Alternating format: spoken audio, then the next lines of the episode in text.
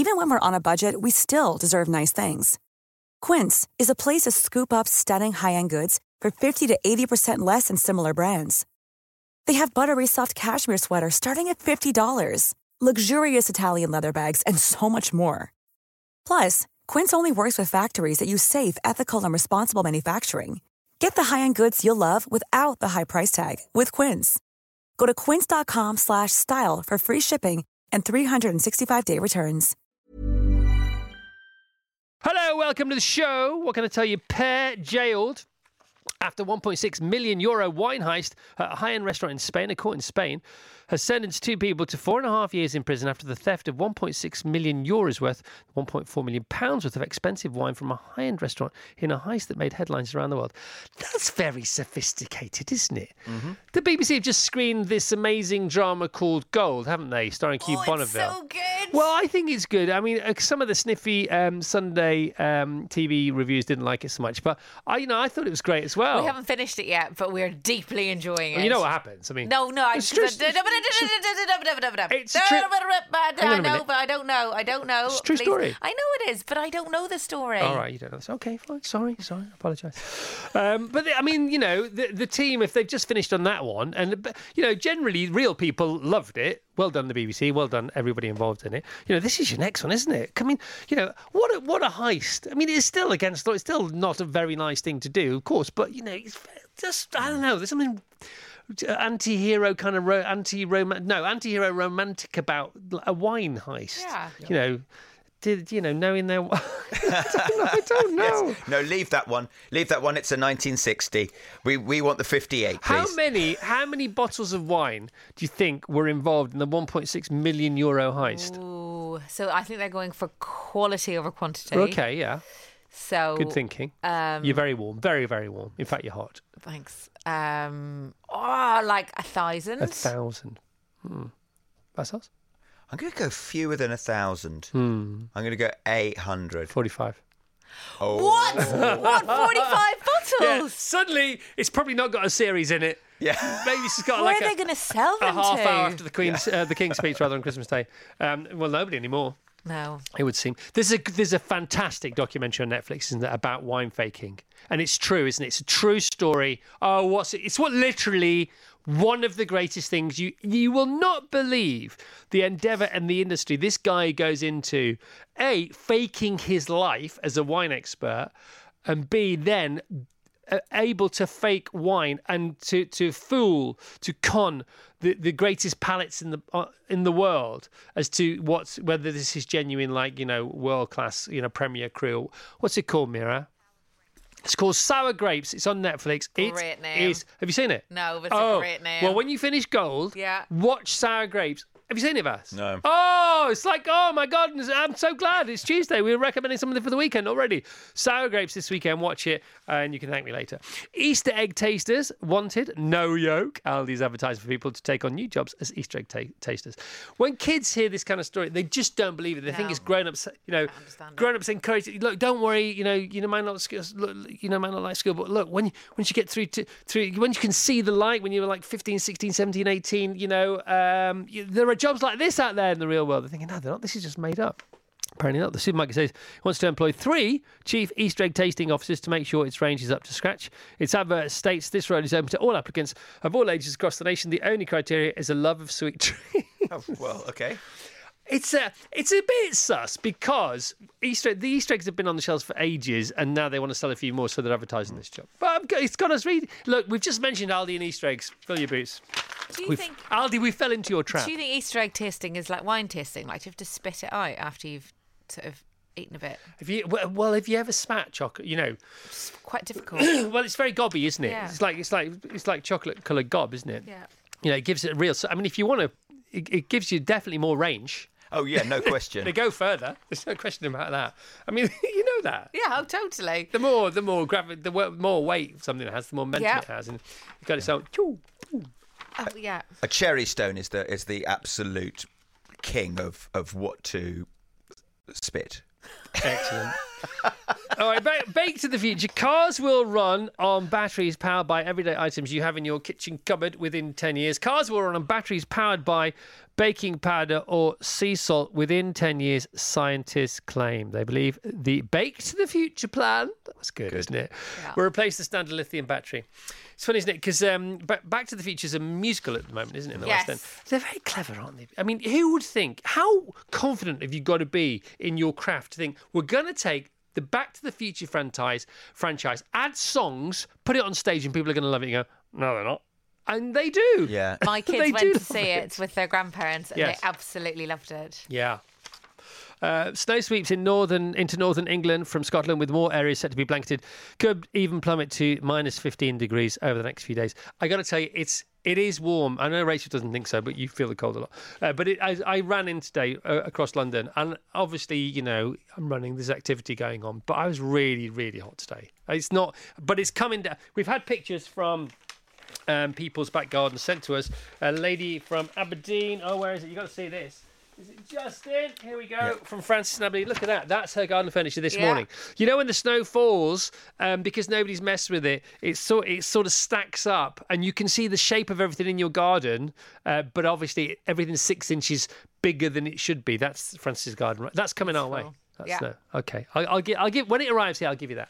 Thanks. Okay.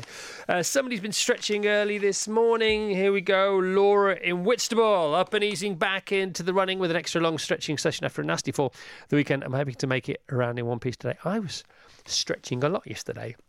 You know, every time I stretch, I love it. I've never stretched enough. I've now been stretched by Rachel, my wonderful physio.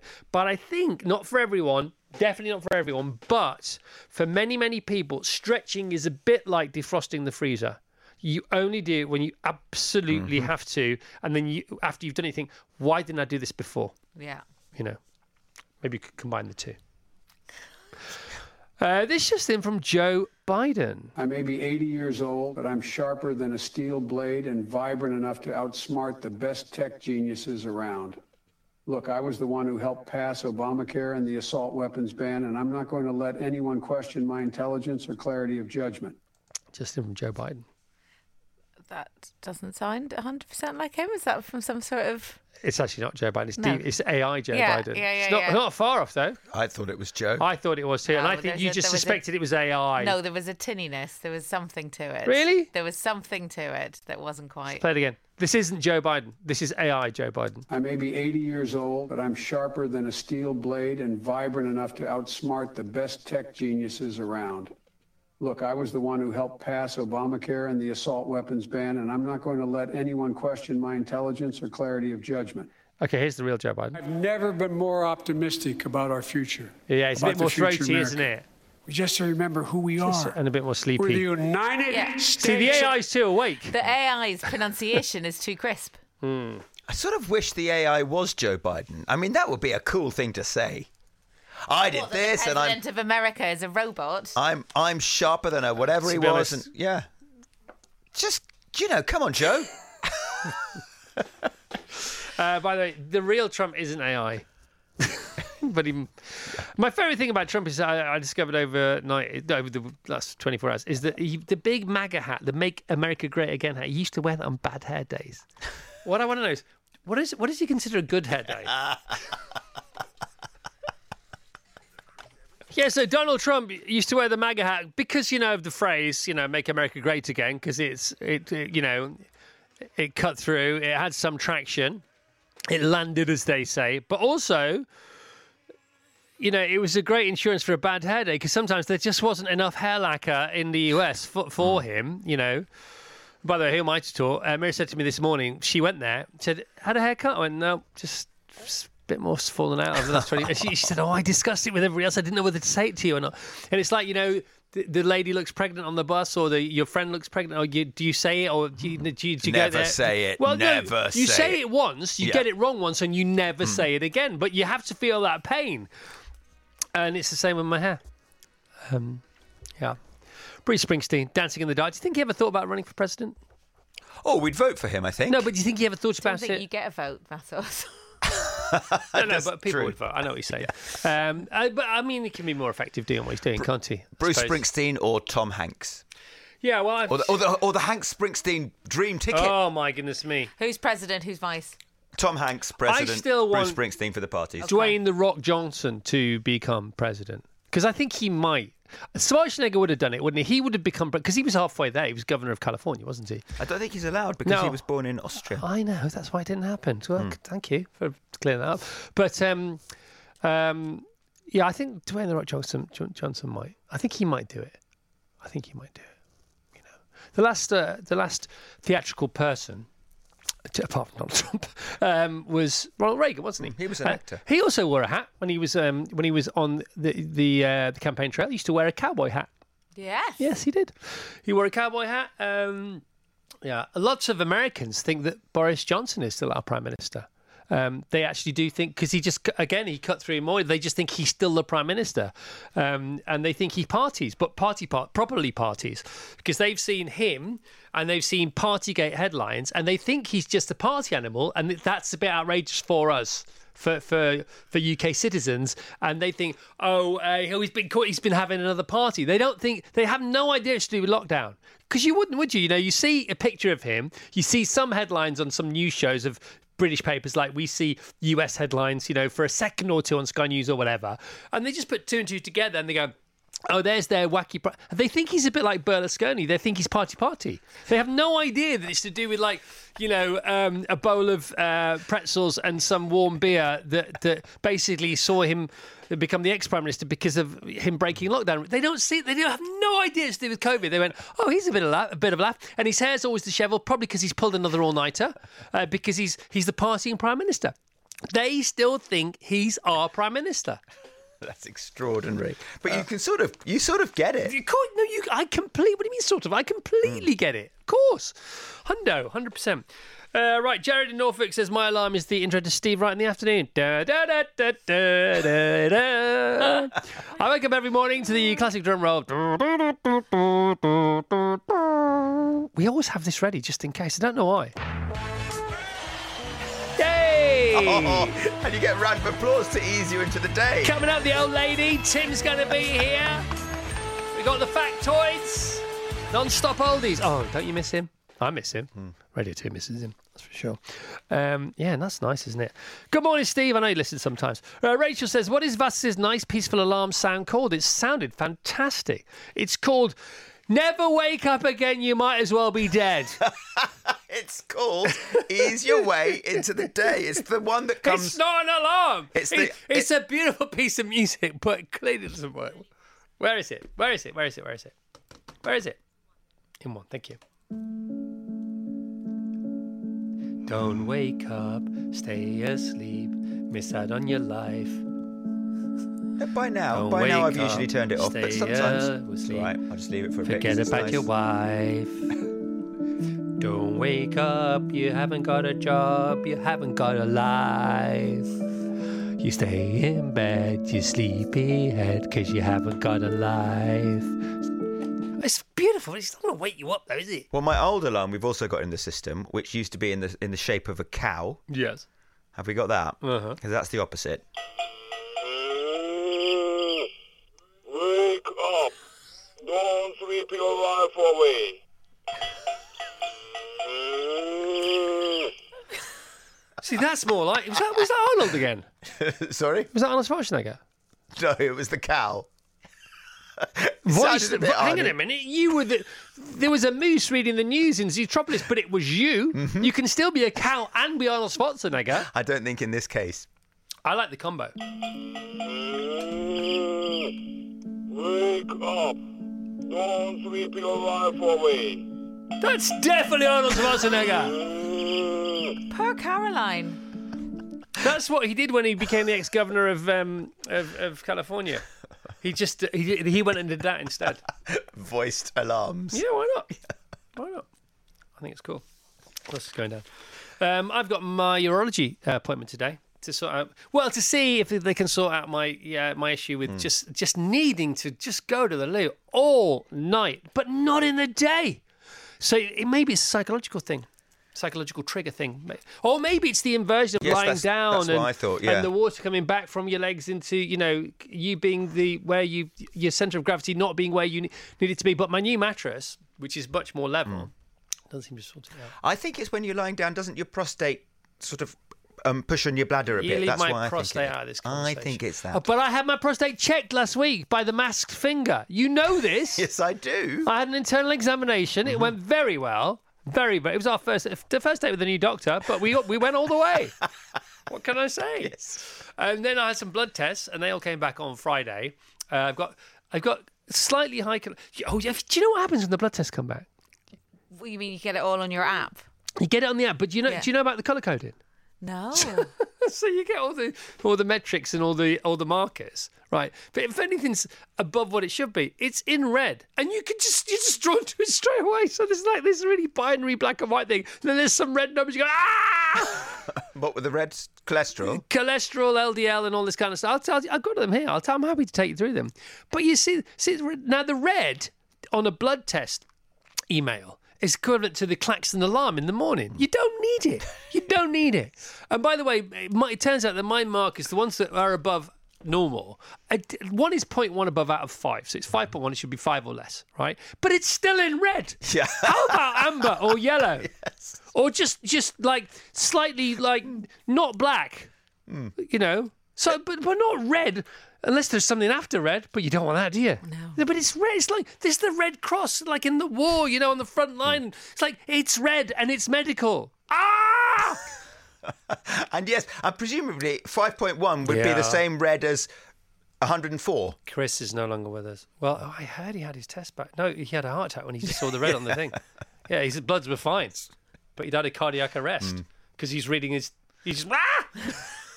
There's nothing wrong with them. Slightly above. All right, a couple of clips here for you. So, Beer and Walt recorded this um, alarm. This is actually Beer and Walt recording an alternative alarm. If you want this, we can send it to you, and you can make a donation to I don't know, Comic Relief or some, something like that.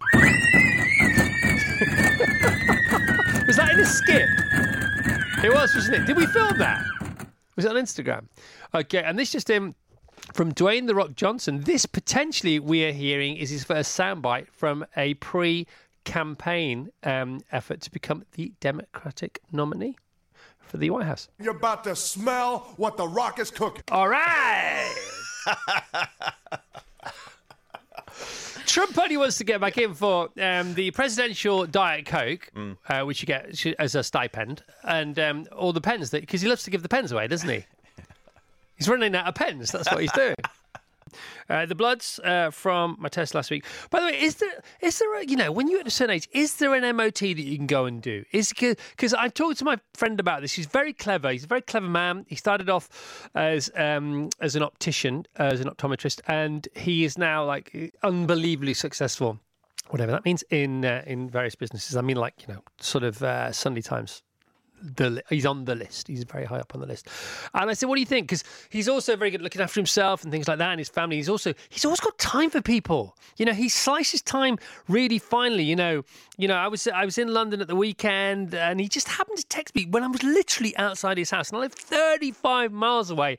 I said, "You're not going to believe this. You must have sensed our presence. We're outside your house." He said, um, are you coming in? I said, no, we're not that outside your house. We're like a 200 yards um, uh, down the road, literally 200 yards down the road. He said, oh, you got to park here because there's no parking around there. I said, I didn't, well, well, it didn't even occur to me to knock on your door on a Sunday and say, can we please park in your drive? Anyway, uh, so we went to see him for a cup of tea afterwards, he and his uh, lovely wife. The lady who can't pass a driving test, one of the cleverest people I've ever met. Seven times, Rachel. Seven times she can't pass a driving test, including the last time, which uh, she, she, she signed up for a residential course in Margate, two nights in a hotel, guaranteed pass, still failed for driving on the wrong side of the road for most of the test, which she'd never done before. She'd failed for basically everything, and that was this, I think that was the one thing on her list she hadn't ticked.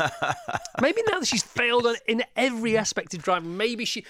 I mean, surely if you fail on everything, doesn't that give you an automatic pass in a weird way? I think Haven't maybe you thrown all the bags of sand out of the balloon and just, you just rise towards the heavens automatically? Isn't that what happens there? Do you think maybe if you fail more than a certain number of times, you shouldn't be allowed to sit it again? Maybe, maybe. Paul O'Grady did that amazing program, didn't he? With people like my friend who just couldn't drive. Do you remember? No. Oh, it was I'd massive. quite like to see it that, I was, think. ma- it was, it was, it was. You thought that's not going to sustain a series. It was huge on BBC, like it had that 10, 12 million viewers. What was it called? Celebrity drive. There was celebrity driving school as well, but then I think he just did driving school um, with members of the public before that, and it was like you actually think nobody can be this bad at something most of us can do quite easily. But of course, of course, why, why wouldn't you? It's like having driving dyslexia. You just can't do it. Sending kids to school who who have this challenged by this particular condition, as Eli, our, our, our second youngest son, was. You know, we were sending him to school every day to do something he wasn't programmed to do. He did not have the software to do. He does now because of this genius lady and her company. We're going to get them on, aren't we? We're going to get them on to talk about um, the Key Clinic in a couple of weeks' time. Anyway, my friend Ian, so he says he said he said I said you know you know about all this stuff. I said, can I just go somewhere for the for the one fits you know all MOT you know because I've had these bloods done to do with various things, you know, and you can get like, oh, a set of bloods for this and a set of bloods for that, and then the, you know, the judges' scores are in and all this kind of stuff. And he, do you know what he said to me? He's so wise. Do you know what he said to mm. me? He said, Chris, the thing is, yes, you can, and it's it's useful up to a point, but the more you look, the more things you find, and you get to a point where that it's not useful anymore unless you've got symptoms. You know, the more you look, the more you find. And he says there's a point where it becomes unhelpful. And I'd never thought about that before. And it completely made me take my foot off the gas. Do you know what I mean? Interesting. I like it. Oh, well, I like him. He's gen- absolute genius. Anyway, here we go. So, um, everything normal apart from in hematology, MCV, right? Comes up. You can see it. Look, it's red on the on the results. Mm-hmm. I mean, that, that is quite alarming, isn't it? Because there's a lot of black. There's a lot of numbers. Sort of stands there's out. a lot of categories. There's a lot of sort of blood lanes, if you like, all in black. And then there's three red in red, and you go, oh, it's in red. I mean, literally, you know, your blood pressure goes through the roof. and then you look at hematology MCV in red. MCV is in red. The letters are red. 101.1, um, average 80 to 99. I'm like 2.1 over out of 100, and it's in red. You know, and this it's either black or it's red. There's no in between. You know, can't they have a word with the Met Office? Amber, amber warning. Yeah. You know, what are what are these? What is the um, what is the calibration of those warnings? Do we know? I think it's just amber and then red. Well, I'll take amber and red. I'd like Yeah. of more Some nuance. sort of differentiation. Whew. Um, MCH after MCV on hematology, also in red. Okay. 34.0 is my reading. Um, acceptable um, average 27.0 to 33.5. I'm only 0.5 out. It's in red. If it was 100 over three times what, what it should be, it would be in red also. That doesn't work for me. It's like a red light. A red light, you know, to stop. You know, going, maybe stop. You know, stop-ish. No, stop. Yes, actually, stop, stop. Actually, stop. And then we go to cholesterol. Um, uh, cholesterol 5.4, generally 5.4, um, optimum 5.0, again in red, you know. Um, LDL cholesterol 3.5, uh, should be up to 3.0. Uh, non HDL cholesterol 4.1, should be 3.9. Again, just 0.2 over. All in red. It's all in red. It's very, very, very alarming, that was for me. Very alarming. But actually, Hmm. all great. No, not not all great. Still work to be done. So, so what I then did was I investigated. You know, how does one reduce one's cholesterol, right? And I'm not gonna. The the top five ways you reduce your cholesterol are basically how I live my life. I'm like, okay, and there was there wasn't a sixth. So the the five things, I, that's how I live. It's like, well, well, how do I reduce my cholesterol? You know, it's like to, to, to I don't know, um, to, to to nip and tuck things. You might need a pair of scissors. I don't have scissors. Right, I'm out of scissors. My scissors are blunt. So I think no, I'm going to go for it now. I shouldn't. I should get the list out. Number one was exercise more. Number two was uh, I can't remember actually, but there were the five things the way I live my life. Well, I had exactly the same because you know I did the I did the sort of 360 degree test last year, Well, which you- Caroline got me for my birthday, and my cholesterol was Yep. high, and uh, and then he and he went through the things, and I went, well, I do all of that, and he goes, oh yeah, but you're Greek, and I went, yes, and he goes, That's a bit well, rude. because you know um, it's, it's it's often Mediterranean men have this thing, and it's called beta thalassemia, and it's fine. Um, and so that's just going to that's just going to be fine. So that's just sort of where your healthy cholesterol All right, is. But it was still red. So yes, I think it's fine. Do you think you might be Greek, Chris? Maybe you're Greek. Oh, I'd love that. That would be great, wouldn't it? I'm not hairy enough to be Greek. I don't think. Um, I can't find the top five things, but literally the top five things. It's what I do when I get up in the morning till I go to bed at night. I'm like, okay, well, I can't. I don't know. Well, well done you, because imagine what it might be if you weren't doing those five things. Yeah, well, thank you very much indeed. Um, Six Nations um, come in again this uh, s- weekend. Is it the finals of the Six Nations final? Penultimate weekend. penultimate weekend. I do love the Six Nations. Very much looking forward to the Six Nations. It makes me more excited about the weekend, and I have lovely weekends anyway. But I'm more excited about them because Six Nations. Uh, man gets summer ready by getting intricate six-pack tattooed on his stomach. There you go. It's like when you get to when you're when they're dishing out the Marvel heroes um, fancy dress outfits. If you get Superman with that sewed-in six-pack, it just makes you feel good. This does. Um, that works, doesn't it? Not really. Well, What's that be- at the side? What? What's that white bit at the That's side? him. The white bit at the side is him. It's like those dresses that you can get. Uh, those Oh, yeah, yeah, they're figure hugging dresses, clever. which are white around the midriff, Yeah. and then black like Yeah, a sort yeah, of yeah. hourglass, They're and it makes you look Yeah. unbelievable. What do they call those dresses? Oh, there, there's like the bandage dresses, which are the really, really skinny ones, but that is just like the silhouette. Is sort of it's just very clever um, pattern design. Oh, this is unfortunate. Uh, Mum covers her car with spray paint after mistaking it for vinyl cleaner. Whoops. What, what, what, why was she using vinyl cleaner? To clean the car inside of the car. Oh, I thought you meant the outside of the car. no, to clean the inside of the car. Oh no! Yeah. What colour is the spray paint? Not great, silver on black. I mean, she's stuck with it now, to be honest. Um, this is interesting. Harry Styles sends One Direction fans into frenzy wearing T-shirt of bandmates, dun, dun, dun, before deleting it. Double T's, Harry. Double T's. Um, but it works. Finally, for now, here we go. Koala climbs up stunned worker's leg at petrol station. Uh, do do we have the audio of this? Um, yeah, an Adelaide service station attendant was stunned when a koala walked behind the counter and tried to climb up his leg. Mike in Hampton says I had an alarm clock which sounded like R2D2. I thought that was Radio 2D2 then. Trauma. Um, Sanskara, uh, which is bad enough, but the fact it was on wheels and drove off the bedside table, so you had to chase it to turn it off, made it very effective. That's not what happened. I don't believe you. That's hilarious. It is hilarious. It may well have, uh, have sort of um, driven off, but it didn't drive off, so you had to chase it because it would have yeah, smashed Well, because preceding the cow alarm, Yeah. I had a baseball alarm, and you could throw it over the side of the room, and, and the impact would stop it. But then five minutes later, it would be on the other side of Where the room, and it would from? go off Where did you again. get it from? Selfridges, Did you buy it yourself? Mm-hmm. both the cow and the baseball. You went to Selfridges to, to the novelty alarm clock Yep. section and treated yourself. yes, twice, I love that. separate occasions. I love that. We always bought all the teams. Do you remember those digital alarm clocks for Christmas? Do you remember that? Don't remember that? No, it wasn't pre you. Well, I guarantee it wasn't pre you. Um, doesn't matter. No, but they, they weren't original. You know these sort of clock alarms, clock radios. You know that one, Uh, like it, and they were all they were all in the style. They were all the same. They weren't they weren't original. They were retro. I bought them um, Christmas. At Christmas, they were like you know in um, uh, oh, what's it called? Groundhog Day. Yeah. You know when they click down Oh yes, and then Sonny and Cher comes on. It was that, that remi- it reminded me of that. I love those. I love those. I might get a new alarm now. Now that we're talking about it, because I mean the problem is your phone can do everything, can't you? So your phone's sort of taken the fun out of your sort of late night, um, you know, uh, drink and purchase uh, episodes because you don't, it's all on the phone, isn't it? It's all. In fact, you. The phone is the, the phone now. You can you can buy things on the phone mostly that you don't need because of the phone.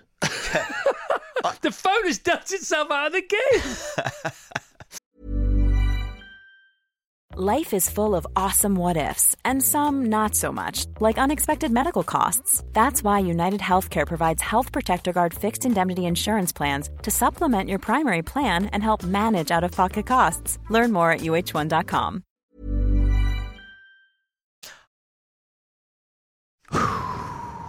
Let's have some calm, shall we? A calm mind is a useful mind.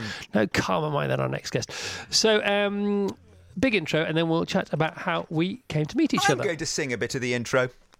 We met him in the bar on Thursday, asked him to the show on Monday, and now we're making Chad on Tuesday. He's the inspirational recruitment guru we had the pleasure of meeting at the big charity bash last week. He used to drink and smoke and eat meat, and then one day decided to not to. So please welcome the clean living MD of the CV. It's James Smith. Good morning, James. Good morning. So we met last week at the My Black Dog Mental Health Charity Day, didn't we? Uh, We did. We had a high. It was great fun, wasn't it? It was a lot of fun. It was the most fun. So many nice people. You know, um, I I know that we had a table. I knew that we were hosting a table and people had bid to be on a table. Little did I know it was the longest table in the world, wasn't it? It was a long table. Thank you for bidding, and it was great to meet you. We got chatting, and I said you should come on the show. And I wasn't yanking your chain, and now here you are. Indeed. So, first of all, um, that's how we met. Yeah, then we got chatting. Uh, what do you do for a living? So I own a recruitment business. Uh, we recruit executive assistants, um, predominantly in London, but also around the world. Um, pretty much for kind of so celebrities, sports stars, ultra high net worth individuals, that kind of right hand person. How did you get into doing that? uh, fell into it. Um, sort of started out in investment banking um, type recruitment, and then one day there was a specialist role that came in, and they went, "You can have a go at that." And then 23 years later, I'm still here. You don't look old enough to have been doing anything for 23 years, let alone, you know, um, a job, even being a person. You look so well. We'll get onto that in a moment or two, because that's sort of why you're, you're here to have a chat. Generally, so you run a successful company. What does that mean in, t- in terms? What does success i- mean in your world? What does that mean to you? So for us, I think it's about. Um, I I think overcoming the challenges. Often we're trying to find needles in haystacks. You know, the type of people we recruit, there technically is lots of them on paper, but it's trying to find that that sort of special fit between a principal or a boss and a person that's their right hand. Now, I know there are some names you, you can't talk about aloud. Um, are, there, are there any names you can mention? Yeah, I think one recently you had her as a guest on the show was Roxie Nafousi, the Yeah. um, author of Manifest. Yeah. Um, so yeah, so so she got to a point in her life where she thought that she needed more time, and the kind of people that we recruit are the people that ultimately give you back the one thing you can't create more of, which is time. And um, how would she find out about you then? How do your clients find out about you? A variety of different ways. In her situation, we were actually going to book her for an event. Right. And then we realised that she was looking to recruit an executive assistant. So we had a conversation and we came up with a deal that she was going to do an event and I'd recruit her an assistant. So hang on, you do events as well. Uh, yes. Interesting, yes. Mr. In- Bond. dun dun dun. Indeed. So, so ultimately, in our line of work, um, we also try and help assistants be better at their jobs. So there are lots of kind of soft skills, um, emotional intelligence, resilience, those kind of things, which definitely help an assistant be a better assistant. All right. So you- tw- twenty odd years ago, you started off in uh, banking, and um, and then you sort of fell into this. Uh, what was the first day in your first office running your own business? You know, where was it? How many was it from home or what? How many people were involved? Uh, Floral Street in Covent Garden. Right. um, with a great view. And um, yeah, it was literally kind of what have we done? Um, Who's we? My, my, my wife and I. Right. So um, we've been married all the way through the whole duration and continue to work together. So yes, 19 years this year. Um, and it sort of was really back to basics. It was kind of calling people, sending out information, Mm. following up, chasing up, and eventually it just kind of connected. So who, who was your first, um, uh, not employee? What would you call them? Because your clients are the people that you, you find people for. So they would be candidates. Candidates. Yeah, so Sorry. clients. Clients and candidates. Yes. So who was your first candidate and who was your first client and what did how did they get together and how much did you get paid and all that kind of stuff? So, in terms of our first ever candidate she, within our own business, she was called Stephanie. Right. And um, we placed her in a specialist commercial interior design company based at Waterloo. Right. And um, that was, I think, through a referral through somebody we'd met who went, actually, I'm not right for this job, but I know someone who might be. And then we met and we kind of put the two together. So can people send you their CV then? Yes. How do, how do you get candidates? Um, for us now, a lot of it comes through from referral. I think after the amount of time we've been doing it and the success we've had, uh, it's kind of on a sort of um, referral basis in terms of people would just go, oh, I think they're the people you need to work with. So it kind of becomes a bit specialist. I mean, we do advertise roles, um, but we typically try not to. Yeah, it's funny. I was talking to a guy last night um, in, on the west coast of America who who sells cars, and you know we were talking about this car, and you know I said, you know, is it is it what you say? He said, look, I know I know where you're going with this, and I completely understand it, but let me tell you, um, you know, selling cars for us is not the problem. It's it's buying the right ones. So believe me, if we bought it. It's a great line, whether whether it's true like or not. But it's not dissimilar. That's not dissimilar to what you're saying, is it? Very, I mean, ultimately very similar. I think you know certainly when you look at the role of an assistant, lots of tasks would be the same. Yeah. You know, so whether you're working for, I don't know, a very famous entrepreneur on the West Coast, or whether you're working for an accountancy firm in London, the job on paper is technically the same. You know, you're helping someone be organised, you're helping them with their schedules, you're helping book meetings, but the context of that job is very different. I get it. I, it's so fascinating. So, can you give anybody listening tips on how to hire the right person? I think take time. I think it's to look at the person. So we have a saying we always use: "It's not what you do; it's who you are." Right. And I think you know that's really the key part. I think a lot of people buy skills. It's always the same thing as like you know. Well, I always use the example of luxury brands. You know, they don't sell product; they sell brand.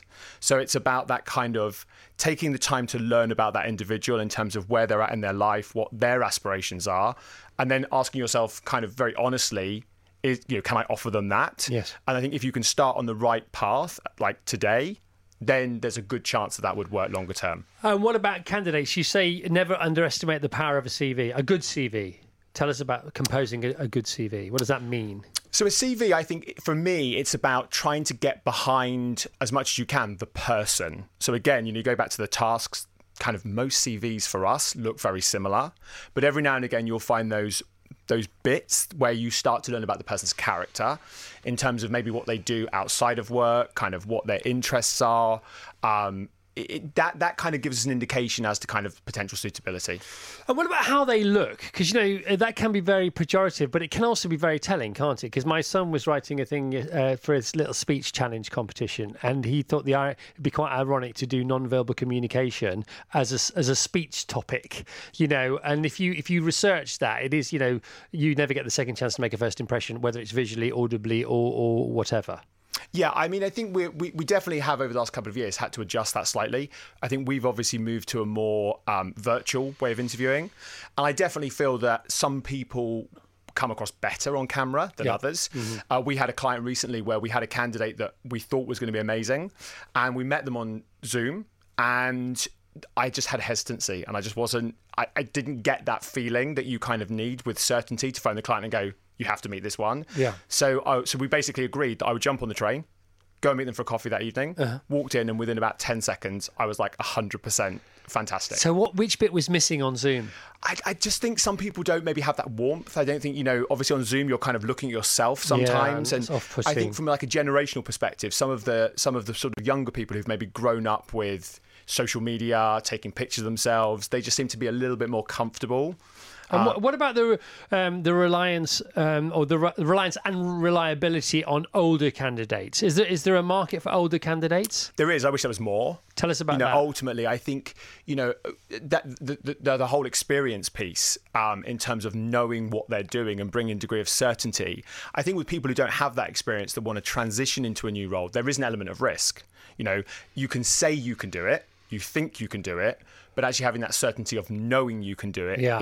is I, often I think underrated. Yeah, and if it becomes a choice and you don't need to do it, a lot of young people need to do it or don't need to do anything else so they can give their all to it. And it's because it's funny, isn't it? You know, when I was younger, they talked about key man policies when I had my own companies and things like that. And they said, you know, if you are going to sell, then we need to tie you into a key man policy in case you don't want to work here anymore. And I say, well, why wouldn't I want to not work here anymore? But then as you get older, you think, no, I just want to be at home with the children. You don't, re- you don't actually think that's ever going to happen. You don't think I'm not that person. You get, you think other people are like that, but I just love work. No, there'll come a time when you think something else is more important. Yeah, it's ironic. We actually use you as an example, uh, which is quite funny in terms of some of the stuff, in terms of probably somebody that works because they love their work, and it's very evident that it, that, that comes across. Right. Um. So yeah, that was that was just an Told example. you, Mira, I do love this job, and it comes across. Um, good, that's good. None of this is why we've got you on. This, this is this is the backstory. Can you believe this? It's so interesting anyway, and none of this is why we got you on. Um, so you have to sort of because you're because you're high end and you know you deserve to be high end and you got where you got because of all you've done and all the hours you put in, all the heavy lifting you put in. You then you know the the sort of expectation is very very uh, high i would imagine from your clients for you supplying the right candidate are there any fail safes do you get to a certain point where you, you, it's sort of i mean you can never not fail i suppose uh, but are you at a point now where it's almost guaranteed, and that's sort of what they pay you for? I would like to say yes. Good for you for Um, not saying yes. Um, I think ultimately there there are some there are some clients where, you know, they they will sometimes maybe pick the person that you think I'm not sure whether you've gone the right way, but ultimately you have to trust them because they obviously know themselves. and you let them know this is your choice now. Normally, we would let somebody know within their team. Perhaps Right. we wouldn't necessarily tell them themselves. That, Okay. you know, we think that that maybe they should have gone the other way. But I think also what that does give us is is learning. You know, and ultimately, what we're trying to do is we're trying to create an image of that person. So, you know, often we don't deal with the person directly. We'll work with a member of their team. It's kind of secondhand information, and then you start to put the pieces together, and Yeah. you see maybe questions they've asked in interviews, and you you start to get maybe get a bit more insight into the individual. Right, and uh, we won't say any of the names out loud, but these these are like household, world famous household names uh, that we're talking about here. Not that that makes any difference, but obviously these people have to be uber private. They have a lot at stake, as many of us do, but maybe more than most would, one would imagine, depending on a sliding scale of of what people might want from you without necessarily admitting they have a, a side hustle or an agenda going on. Do you find that when you get it not so right, I can't believe you ever get it wrong, uh, but you know, when things are a little bit, you know, oh, this is a nine out of 10, you know, actually, that's interesting. Out of 10, where does it have to be before you, it can't be a seven, eight, nine, it's got to be a nine? I think it depends on the person who's hiring, you know, whether or not they're prepared to, you know, start to build a relationship with somebody and it doesn't instantly connect. Right. How patient are they going to be to establish that? re- I mean, we always say it's a bit like a personal relationship. You know, some of the best relationships in the world start with a, you know, a, a coffee. I'm not really sure whether they're my kind of person, and then suddenly 20 years later they're married. You know, Yeah. S- sometimes that happens. So it's down to their expectation in the very beginning of how fast they want that to connect. Got it. Got it. 100%. Um, have you discovered that when things are slightly off or end up a bit off, there is a, a, a re, um, recurring common theme? for us, I would say it's probably a mismatch in expectations. Right. You know, uh, maybe not. Maybe they're not truly understanding what the role would entail, and we've, you know, they've told us one thing, and then the reality when you walk in on, you know, day one, day ten, day twenty is actually slightly different. And again, it's down to I think how committed they are to find a resolution. And have you ever had any issues hiring people yourself? Do you, do you ever go to any like ther- therapists go to other therapists, don't they? So there, there is an area of recruitment where they specialise in recruitment people. See, that is so cool, isn't it? There's always a market somewhere, and one that's called for, I would imagine. Yes, yeah. I mean, ultimately, I think you know they're doing the bit at the beginning where you're getting the CVs, you're looking at the person on paper, you think, oh, they could be okay, and then every now and again there is an absolute rock star potential, Right. and they're the ones that you would pay the invoice for. None of this is why he's here. Uh, just one more question before we get into why you are here. Um, if you could share with us, and by the way, tell, ask me to unask the question. I'm very happy to unask the really genuinely. Um, I can't. What is a head in your hands moment for you in this field? Um, for me, I think it would probably be, uh, you know, um, interview go- people going to interviews and maybe saying something completely random. You know, we do a lot of work within. We have one one that sticks with me for many many years. We had a role working for a very high profile fashion designer, and they walked in, and the opening line was, "I have a passion for fashion." And you're like, Well, if that's as bad as it gets, yeah, well, no, that one, that one to the person in question was like, well, that's it, it's finished. I know, but it's still, I mean, seriously, that's okay with me. I know that you know you live to fight another day, but that's fine. Okay, so the reason I've invited James in is because he says listen to the show, loves the show, um, and then he told me this story about this one day in lockdown, and this is the story. It's only going to take a minute or two, but it's just a great story. Off you go. So I um, woke up one day and decided that that was the day that I would become the person that I probably thought I was on the inside, and maybe up until that point hadn't lived a life that was uh, reflective of that. So. Um, yeah, I'd had, I think, a, a, probably a couple of glasses too many of wine the night before, and woke up and went, right, today is it. And went in and told my wife, today's the day. And she said, today, that today, today is the day for what? And I said, today is the day it all stops. And that was um, drinking, smoking, meat, coffee, um, everything.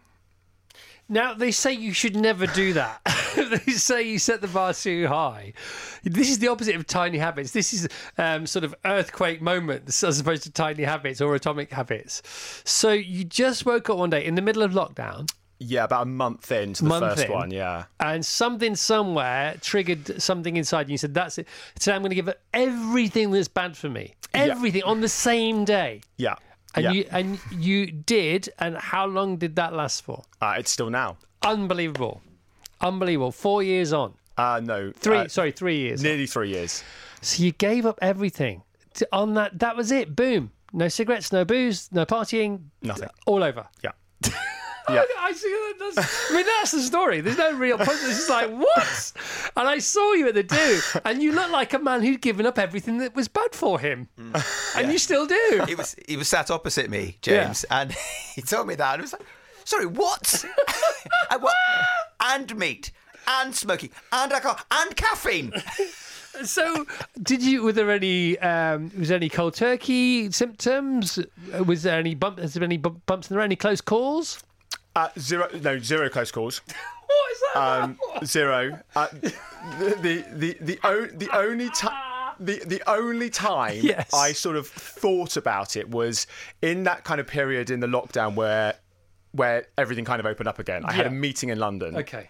And I think there's lots of for me, I think I was probably a creature of habit. Right. So like certain places, certain pubs in London, certain kind of things Yeah. would trigger certain and it's feelings. not addictive. I'm not trying to get you out of anything here, but that's not addictive behaviour. But it could be. It could be obsessive behaviour, and the two are entirely different.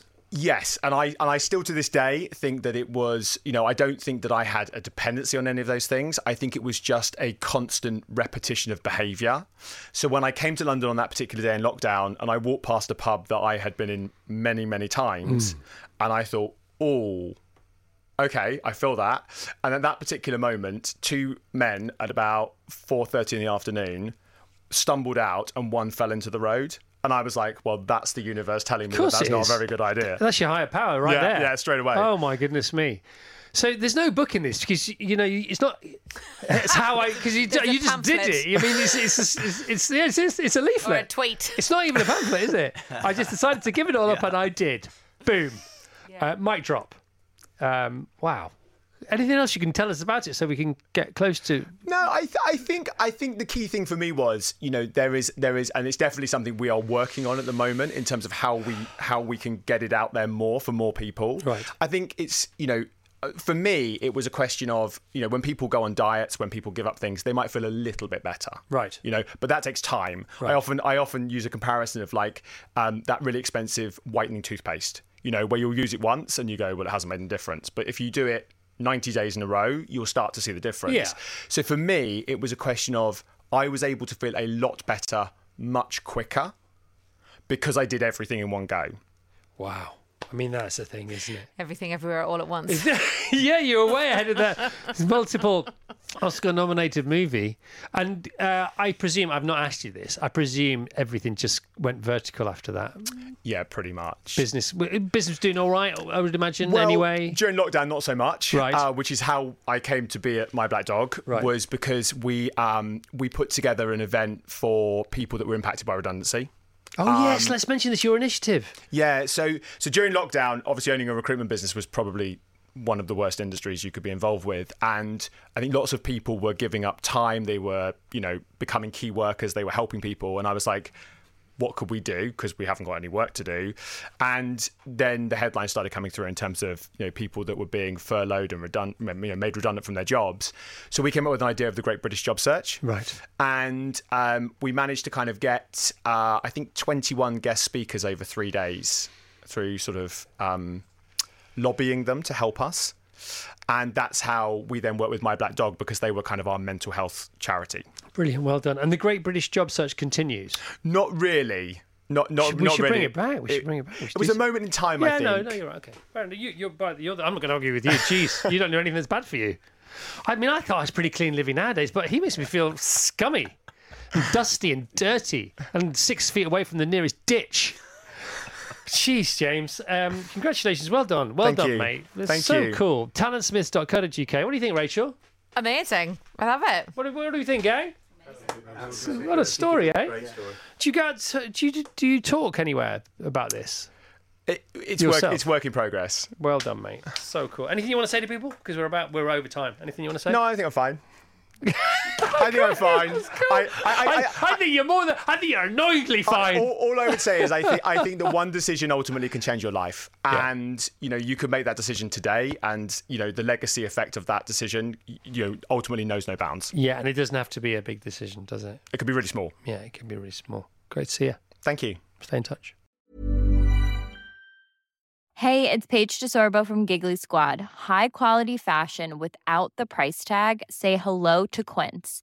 I'm snagging high-end essentials like cozy cashmere sweaters, sleek leather jackets, fine jewelry, and so much more. With Quince being 50 to 80% less than similar brands. And they partner with factories that prioritize safe, ethical, and responsible manufacturing. I love that. Luxury quality within reach. Go to quince.com slash style to get free shipping and 365 day returns on your next order. Quince.com slash style.